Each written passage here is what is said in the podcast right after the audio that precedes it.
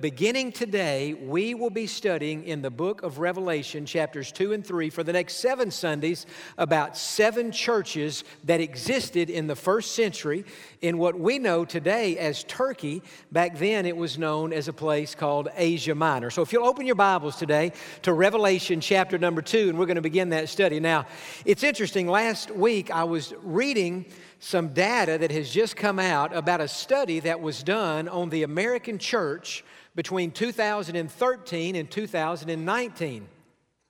It was done of mainline Protestant churches, evangelical Protestant churches, African American churches, all different kinds of churches. And in the weeks ahead, we'll be studying some, we'll be sharing some of the data and some of the information that that study has revealed. The short of it is, is that the American church today whether you're Baptist, Catholic, Methodist, Episcopalian, or non denominational, the sad truth is the trend before the pandemic came was a downward trend. Church attendance across the nation is down. Numbers of people being saved, that's down. And so I think it's a timely study that we'll be looking at these churches and trying to apply what, we, what happened 2,000 years ago with our church here in Pasadena even today. Now, I want to say at the beginning of this, I don't feel like that I'm really the one to stand up here and say, hey, here's the answer for the American church. I don't really feel like I have the answer. I have some opinions. Some of them might be right, some of them might be wrong, but I'm kind of kind of like a guy. I remember hearing a story about a, a, a well known geologist. And he had written a lot of books and was very well known and very, very famous, actually. And yet the man was shy. He was kind of a recluse, and he'd rather stay in his little house and write books. He didn't like to be out before the people. And yet it came a time in his life when the public almost demanded that he give speeches. And they just begged him. They said, Please come to our university and share your wisdom about geology with us. And so, reluctantly, the geologist agreed that he would set aside about 12 to 14 weeks over the course of a summer, and he would just travel. And each night during the week, he would speak at a different college or different university. Well, since he would be traveling a lot, he hired a driver so that the, other, the driver could do that part of the thing and he could just focus on his speech. Well, about the middle of July, after he'd given about 25 or 30 speeches, one night the driver was driving him to the next place, and the, the scholar said to the driver, I am sick and tired of hearing myself talk. I've, I've given the same speech for the last 30 nights. I'm tired of hearing myself speak. The driver said, Well, I'll tell you something. I've heard your speech so many times that I think I could give the speech for you. And so the scholar said, Pull over in the next gas station. I have an idea. So the driver pulled over, and the scholar said, What I want us to do is change clothes. You put on my suit and tie, and you'll dress like the scholar, and I'll put on what you're wearing and your driving cap, and, and I'll be the driver. And when we get to the university, nobody knows what I look like anyway. And so you get up there, and when they introduce me, you just go up there and play like you're me, and you give the speech. And so that's what they did. They got in the room, it was packed that night. Everybody come to hear this uh, scholar. And the master of ceremonies introduced him, and the driver, incognito, came up there and gave the speech, and for 45 minutes, he didn't miss a beat. I mean, he got everything right. And the scholar was standing over there to the side. He was so proud of his driver for learning all he had learned that summer. And when the man finished his speech, standing ovation. They were just amazed at, at this man's speech. And, and so the master of ceremonies, he, he came up there and he said, Please, everybody, be seated. He said, I'll be honest with you. I've never heard a speech that good in all my life. He said, I want to do something tonight that I've never done before. I want to open up the floor for questions. And so the man was thinking, oh, my questions, my, my cover's about to be blown. He said, Does anybody have a question? The master of ceremony said that. A man on the front row stood up and said, Yes, sir, I have a question, something I've wondered for a, for a very long time. He said, How do you justify your method of radiocarbon 14 dating in light of the fact of the universal flood that abruptly and suddenly changed all geological specimens on the planet? Since the antediluvian age and forward. And in addition to that, I've always wondered how does that impact the laws of thermodynamics? Well, the man was standing there, sweat pouring down his face, his heart was beating, his mind was racing. He's thinking, What am I to say? And all of a sudden, he had a moment of inspiration. And he said, Sir, your question is so simple, I'm going to let my driver answer that question for you. And he thought like that. Now, as we think about the church, what's wrong with the church? What's right with the church? What can the church do to reach more people? This is not a simple topic. And these next seven weeks are not going to be simple sermons where we say, hey, if we'll do this, we'll all be better off. But as we study the Word of God, even though it's not simple, and even though it's not necessarily easy, it's the right thing to do. And we're going to learn some things about the church that we can easily apply to our own lives here. Now, before I get into this, I want to make four statements about the church, and I can make them quickly. Remember this number one, Jesus Christ is the one who built the church. Matthew chapter 16 and verse 18, Jesus said, I will build my church, and the gates of Hades will not prevail against it. Notice he didn't say, I will build your church. Neither did he say, You will build my church. Jesus said, I will build my church. And so Jesus is the architect and the builder of the church. Statement number two while Jesus built the church, the church was actually born on the day of Pentecost. When the Spirit came down, that was the birthday of the church. Another statement I would make about the church, I said this last week, but I want us to remember this as we begin our study. The church is not the buildings. The church is the people. You are the church, and I am the church. Remember the Greek word I mentioned last, last week? Ecclesia. Put it on the, we'll put it on the screens this morning. E K K L E I S A. That is the Greek word from which we get our English word church, and it literally means the called out ones. In other words, God has called us out of darkness, He has called us out of the world to place our faith and trust in Jesus Christ and to follow Him all the days of our lives. And so the church is the people. If we were having services today on the baseball field, the, the church would be on the baseball field. The church would not be in these buildings. And then the other thing I would say, by way of, of opening up today about, about the church, and that is the church has been around for 2,000 years and the church of Jesus Christ will be here until we are raptured up and taken to heaven. While it is sad, sadly true, that in America, church attendance People's commitment to the church, it's on the decline. And as you study the history of the church, there's been persecution, there have been times of decline, there have been times of growth. But the church will be here until Jesus comes back because he said that the gates of Hades shall not prevail against the church. Now, as we come to Revelation chapters 2 and 3, what we have here are seven different churches that actually existed in the first century in, again, modern day Turkey, known as Asia Minor, then the smaller part of Asia. And the first of these churches is the church at Ephesus. Of all seven churches, the church at Ephesus was the most prominent church of all. We have good reason to believe from the New Testament that the Apostle Paul founded this church.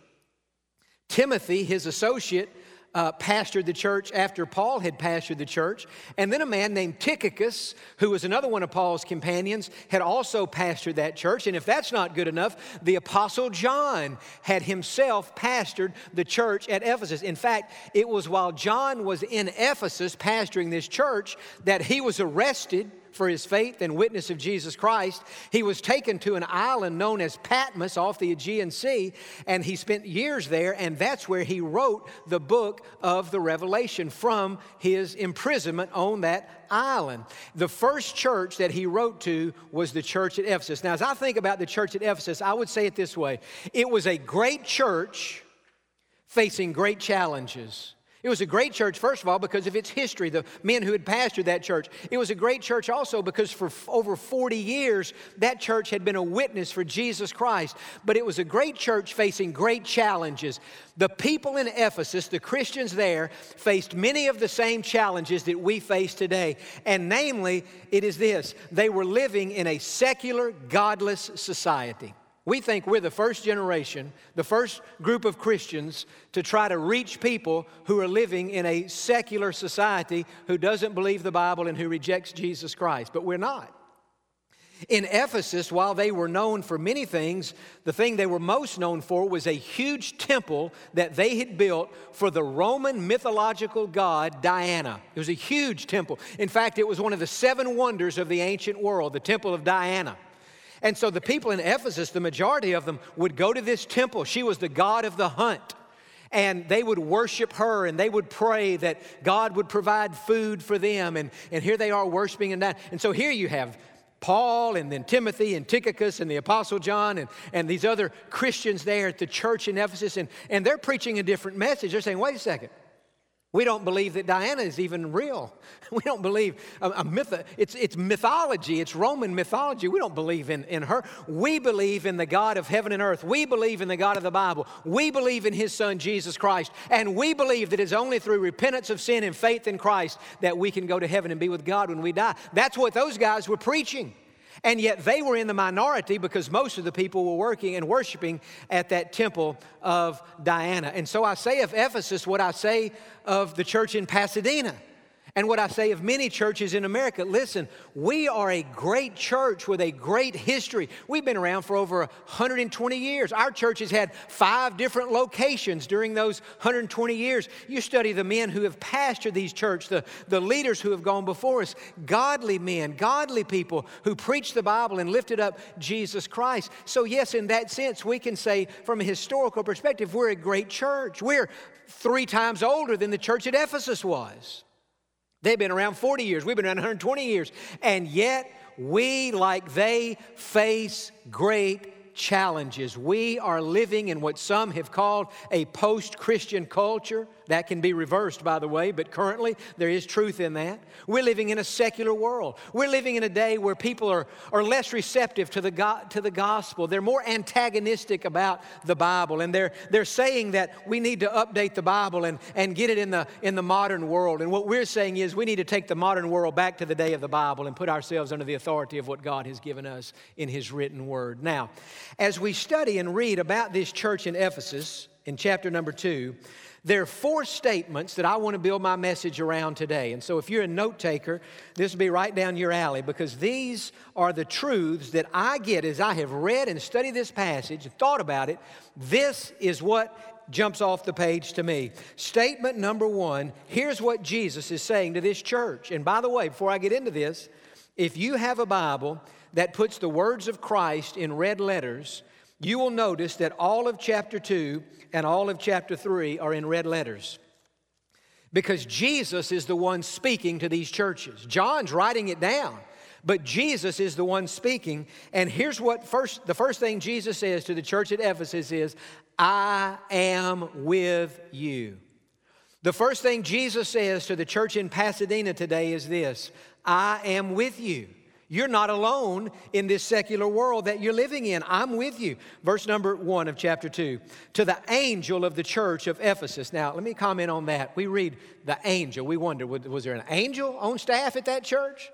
Was there an angel who was an usher or greeter at that church? No. The Greek word here is translated messenger. Sometimes it can be an angel. Sometimes, though, it refers to the pastor who was leading that congregation. That man was the messenger of God. And that's what it's talking about here. That could just as easily read to the angel or to the pastor of the church in Ephesus. These things says he who holds the seven stars in his right hand who walks in the midst of the seven golden lampstands. Now, it's been a while since in our study of Revelation we read about the seven stars and the seven golden lampstands. What is that? Well, look back at the end of chapter 1 and verse 20. Jesus explains that. He's already explained it. The mystery of the seven stars which you saw in my right hand and the seven golden lampstands. The seven stars are the angels or the messengers or the pastors of the seven churches. And the seven lampstands which you saw are the seven churches. What was Jesus saying? Jesus was saying to the pastors of these churches, I have you in my hand. Now, you listen to that today and you think, well, good for the pastor. because Jesus has a pastor in his hand. Well, I'm not the pastor. Well, I say the same thing. I'm not the pastor. I'm the assistant. pastor. my father's the pastor. I read that and say, well, good for my dad because he's in Jesus' hand. But do you remember what Jesus said in John chapter 10? He said, All of us who have been saved have been placed in His hand. And then, if that's not enough, God the Father has placed His hand over Christ's hand. And so we're doubly secure and doubly blessed. We are in the hands of Jesus and we are in the hands of God the Father. Now, a pastor who's leading a church has a special protection and a special anointing to do what God has called him to do. But he's not the only one who's in God's hands. All of us who are saved are in God's hands. And these seven golden lampstands are the seven churches themselves. And Jesus said, I'm walking in the midst of the churches. One of the things I, I love about God and I love about the church and I love about preaching and coming together in worship is that while we're singing these songs of praise to God, while we're studying God's Word together, even though we cannot see Him, Jesus Christ in the person of the Holy Spirit is walking and moving up and down these aisles, in and out these pews, taking what is being taught from the Word of God and applying it and making it real to our lives. And so, the first thing we need to remember is that Jesus is with us and we are not alone. Now, the second thing, as I think about this passage, the second thing Jesus is saying to these churches, not only am I with you, but Jesus is saying to the church at Ephesus, and he's saying to us today, I know what you have done for me.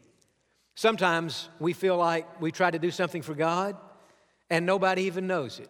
I saw some of you stand up. You had been the children's teacher or the preschool teacher or the junior high, high school teacher for these graduates today, and, and you stood and you may feel like, you know, I, I teach fourth grade every Sunday morning, but I don't know that it really matters. I don't know if anybody really knows what I'm doing. Between services, I heard a man say, you know what, I remember one time I went and visited somebody in a prison a long way from here.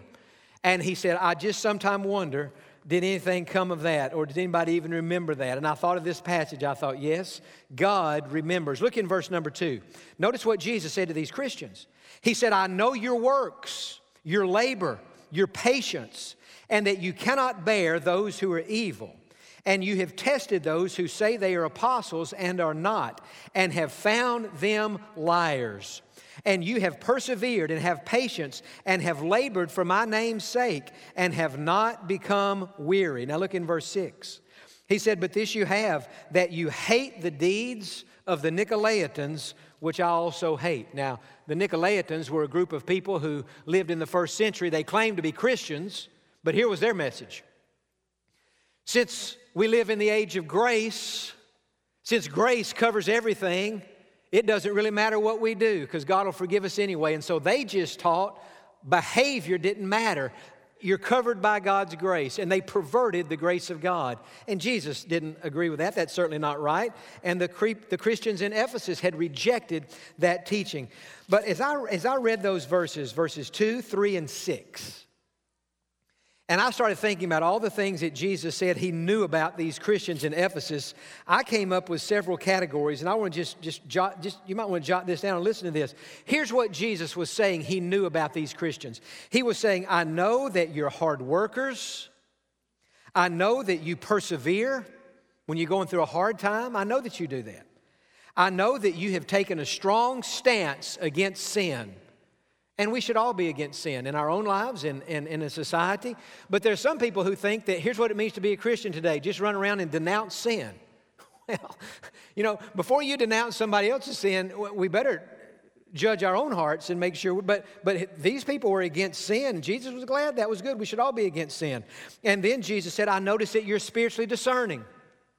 You hear people saying things that aren't true, and you have the gift of discernment.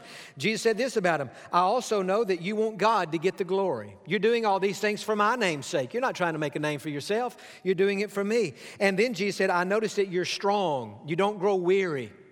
You don't give up when the going gets tough. People turn against you, you keep moving forward. So Jesus said these things about these Ephesian Christians, and yet, after, I mean, think about this.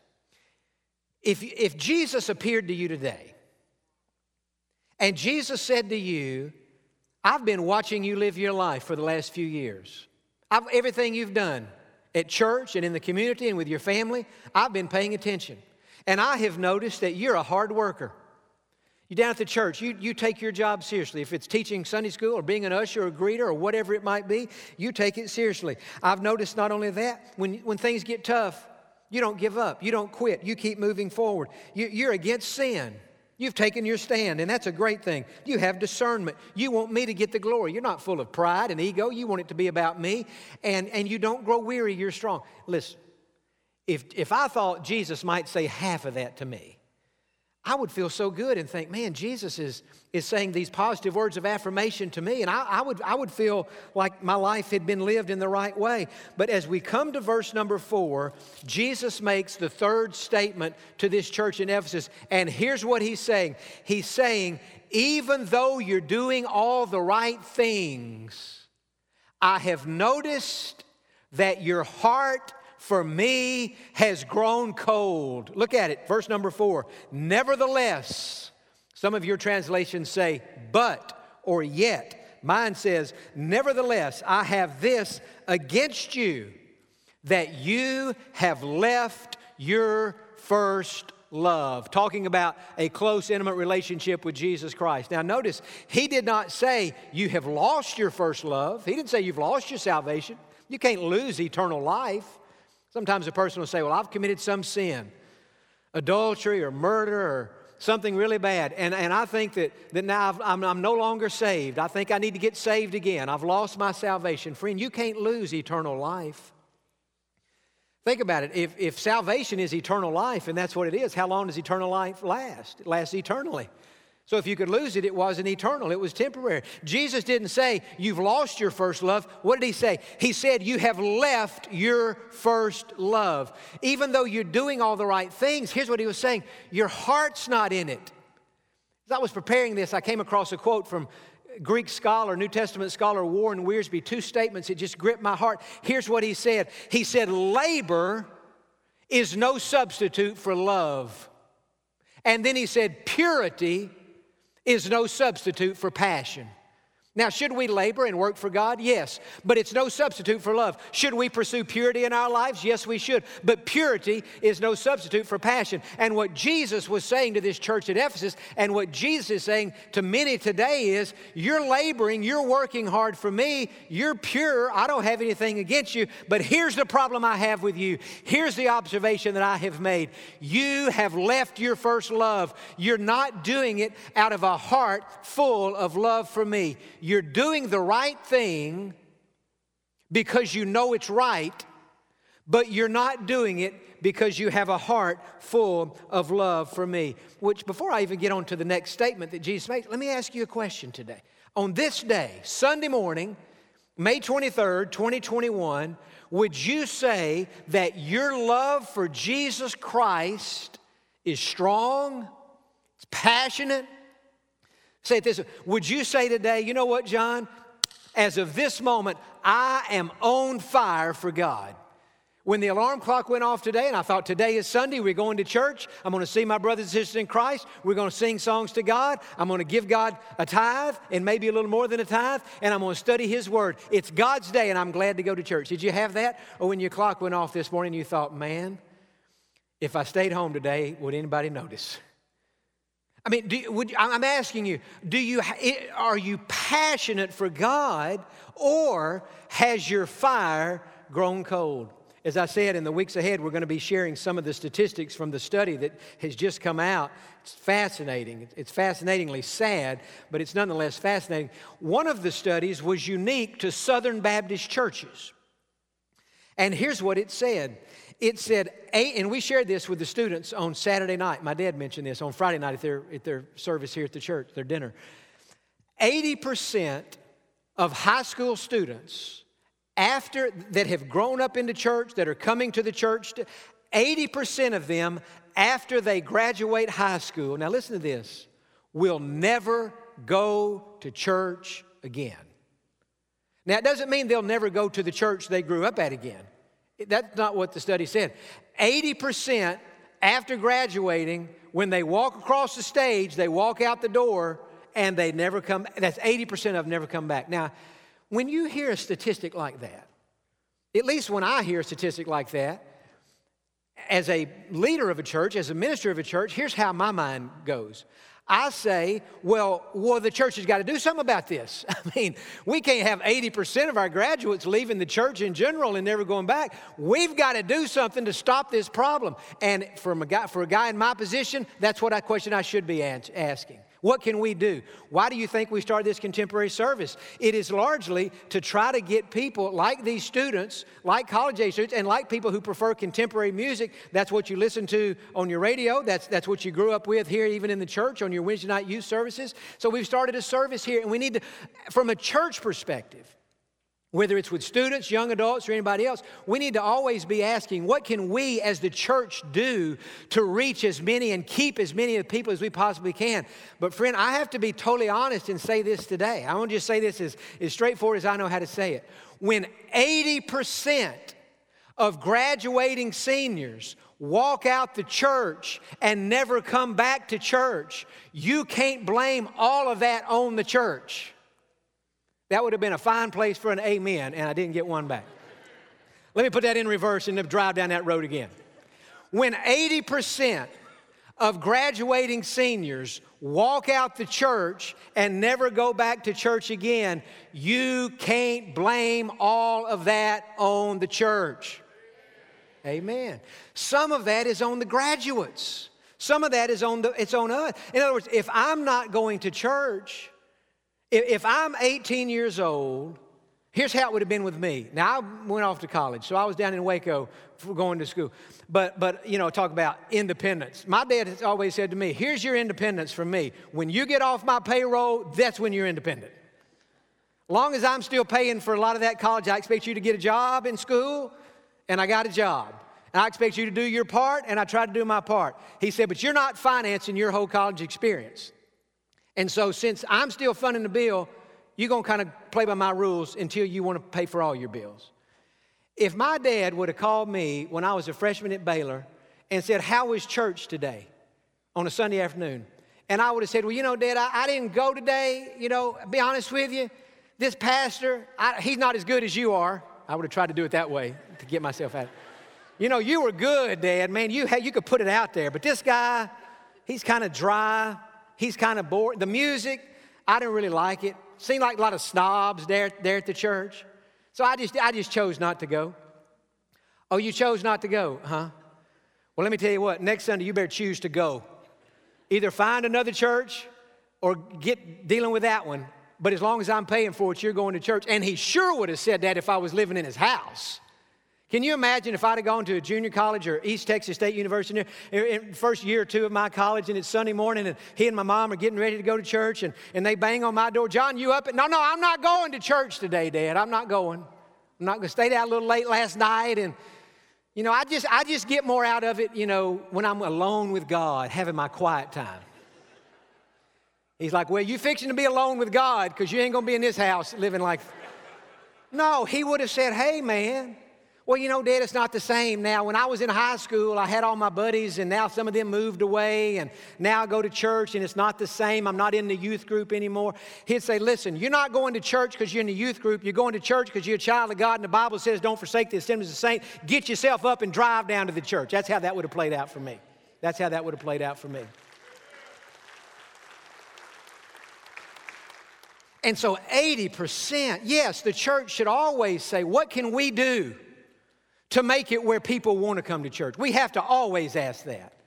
But I'm saying if a person is not going to church, they can't just sit home watching the ball game and saying, well, it's all on the church. No, it's all on them. Some of it's on them. And they have to take responsibility for their actions. Now, Jesus said, on the next statement that Jesus made, here's what he said. First of all, he said, I know that you're, you're doing the right things, but your heart has grown cold. You don't love me like you used to love me. But he says this there's a way to get your fire back. Now, I'm glad Jesus didn't just stop telling them how they had left their first love. Jesus said, If your love for me has grown cold, there's a way for that passion to come back. There's a way for that fire to return. There's a way for Bible reading and prayer and, and going to church to be exciting again. And in verse number five, Jesus gives us the steps that we need to take. Let me read the verse and then I'll comment on it. Remember, therefore, from where you have fallen, and repent and do the first works or else I will come to you quickly and remove your lampstand from its place unless you repent three words out of that verse that applies to all of us during those times in life when our passion is waned and our love for God has grown cold. Word number one is remember. That's what Jesus said. Remember from whence you have fallen. Remember what? Remember how excited you were when you first got saved. You remember when you first got saved? Or for a guy like me, Jon, remember what it was like That night when you came to the full assurance of your salvation and you didn't have to doubt or worry or wonder, you knew your sins were forgiven. You knew Jesus was living in your heart and you knew that heaven was your home. Man, I couldn't get enough of the Bible. I couldn't get enough of praying. I couldn't get enough of telling my buddies, whether I was at the gym or whether I was wherever, that, that Jesus Christ had given me a peace that I never thought I would have. Jesus said, Remember that. Remember what it was like. And he says, number two, repent. What do you mean, repent, Jesus? What is it that you have stopped doing that you used to be doing when you had that fire in your bones? Yesterday afternoon, we had a, a funeral here at the church, and I went home and I had a late lunch, turned the TV on, flipping channels. Came to one of the Christian channels, Billy Graham was preaching sermon probably preached 40, 50 years ago. I don't know what country he was in, it was some African country. And he gave the invitation. It was pouring down raining. It was raining. I've never seen it rain so hard. He was getting soaked. And the, he was up there in a raincoat preaching. And I thought, what a man of God to do this in the rain. And he gave the invitation and he said, Listen, some of you need to get saved, and it's raining, and the water's ankle deep, and you need to walk down this aisle, and you need to get saved. He said, I received a letter from somebody the other day who had been saved at one of our crusades years ago in London when it was raining like this. And they said to me, Dr. Graham, I'm so glad that it was raining that night I came to the crusade because when you gave the appeal and I thought about going forward in ankle deep water, he said there was something about the challenge of doing that that made me even take Jesus more seriously. And he said, somehow the rain helped me get saved.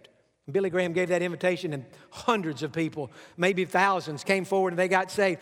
And I never got to go to a Billy Graham crusade. I don't know if you did. I never did. I've seen a ton of them on television. But until yesterday, I never had seen what Dr. Graham says to the people after they get saved. You know, normally at that point, they shifted off that and they say, hey, if you're home or in a bar, in a hotel, and you want to get saved, pray this prayer, call this number. And you really don't know what Dr. Graham was saying to the new converts. But yesterday, at the crusade in Africa, they kept it on. I thought, man, I'm going to see something I never I thought I knew everything about Billy Graham. I haven't seen this. He said to the people, he said, You've just been saved. You've just made the greatest decision of your life. He said, The question is, now what? Now, what are you supposed to do? And he said, I'm going to mention four things, and if you'll do these four things, you will grow in your faith and you'll get closer to God, and your life will count for Jesus Christ. He said, Number one, read your Bible every day. Read your Bible every day. Number two, pray every day. Number three, witness. Tell other people about Jesus. And he said, You know, sometimes you wonder, how am I supposed to be a witness? How am I supposed to share my faith? He said, I'll tell you the best thing you can do to be a good witness for Jesus Christ. He said, Learn how to smile. He said, Because if you'll smile, people will see that you're happy and they'll want what you have. And in time, you'll have an opportunity to tell them how Jesus gave you joy and how he changed your life. Learn how to smile. That's how you begin being a good witness. And then he said, Go to church every Sunday. Same thing my dad just said to these graduates. Some are going to Waco, some College Station, some Austin, some other city, some staying here. What is the word? Go to church every Sunday. You don't go, I think some people come to church and they say, Well, you know, when it's all over with, if I got anything out of it, then maybe I'll go back next week. And if I didn't, then maybe I won't. You don't go to church because of what you get out of it, although if you come and pay attention, you will always get something out of it. You go to church because it is the right thing to do. It's not so, we're such a consumer culture. Even a church is what can I get out of it? Friend, we are here to worship God. It is not what can I get out of it, it is what do I bring to it. And I'm telling you this every day, if you'll read your Bible, every day, if you'll pray, every day, if you'll witness, however, that doesn't mean you're leading somebody to get saved every day. It'd be great if it did. Doesn't mean that. And every day or every week, if you'll go to church, I'm going to tell you this it will be hard for your fire for God to go out in an environment like that. It will. And so Jesus said, Repent. And then he says, Do the first works. That is, return, do those things that I just mentioned. And then the fourth thing Jesus said, we get this down in verse number seven. He says, Refocus your attention off of earth and on to heaven. Here's the problem with many of us we're spending too much time thinking about earthly things when we ought to be thinking about heavenly things. One of the things, and I don't talk about this very often, but I, I, went through kidney cancer in 2015, and thank God He healed me of that. But I'll say this, and maybe one day I'll do a whole sermon on how through that experience, God changed my whole perspective of life. And here's what God showed me through that experience life as you know it can end just like that. I don't think nearly as much about where I'm going to be in 20 years or 30 years or 40 years or how much money I have or will I retire or will I buy a second house or will I do this or will I travel there or will I do this. You know what I know? I know that I could be in heaven. I could be out into eternity before this day is over with. Change my perspective. And yet, so many of us, how, how old is this state? So many of us are so earthly minded that we're no heavenly good. Now, look in verse number uh, seven. Jesus said, He who has an ear, let him hear what the Spirit says to the churches. To him who overcomes, I will give to eat from the tree of life, which is in the midst of the paradise of God. Jesus saying, He's talking about heaven. He's saying, Your heart's grown cold. One of the reasons it's grown cold is you're too earthly minded. You're thinking too much about your bank account and your job and your boat and your car and your vacation and your trip and your sports and, and, and, and your friends. And you're thinking too much on earth. Put your mind on heaven. And Jesus said, if you'll set your mind on heaven, then your heart for me will grow cold. What did Jesus say in the Sermon on the Mount? Where your treasure is, there your heart will be also. See, when you tithe, you're giving part of your treasure to God. Your heart's in heaven because your mind's in heaven. Your treasure is in heaven. Now, I'm out of time. My time is out, is, is gone. In fact, I'm about three minutes over. And uh, if you forgive me, say, We forgive you. We forgive you. I'm, but I'm still stopping. I'm stopping the sermon because I don't know if your forgiveness was genuine. I couldn't tell. I don't think you meant that. I don't think you meant that. But I want to make two statements and I wrote this out last night when I rewrote this sermon. I'm going to make them and end the sermon and see who wants to get saved. How would that be? That'd be a good way to wrap this day up. Number one, loving God is more important than serving God. I wish I could talk about that for a while, but my time is up. Number two, loving God is the prerequisite for serving God. Remember after Simon Peter sinned? I mean, he talk, you talk about a biggie. He denied that he knew Jesus. Not once, not twice, three times. I don't know the man. Peter, what are you saying? He thought, oh man, what have I done? He felt horribly about it. He wept. He quit the ministry and he went back into the fishing business. And several weeks after the resurrection, Jesus left Jerusalem, went to the north in Galilee by this little uh, lake Gennesaret, Sea of Galilee, where Peter was fishing. Jesus said, I can't go back to heaven until I first restore Peter to the ministry. He said, Peter, I want to ask you a question. He asked the same question three times. He said, Do you love me? And Peter said, Yes, Lord, you know all things. You know that I love you. And Jesus said, Then feed my sheep. I reinstitute you into the ministry. You're not uncalled, you're not disqualified. You messed up. But my grace is sufficient and my blood can wash it away. And as long as I know, and as long as you know that you love me with all your heart, out of the overflow of that love, you can spend the rest of your life serving me. What was Jesus saying?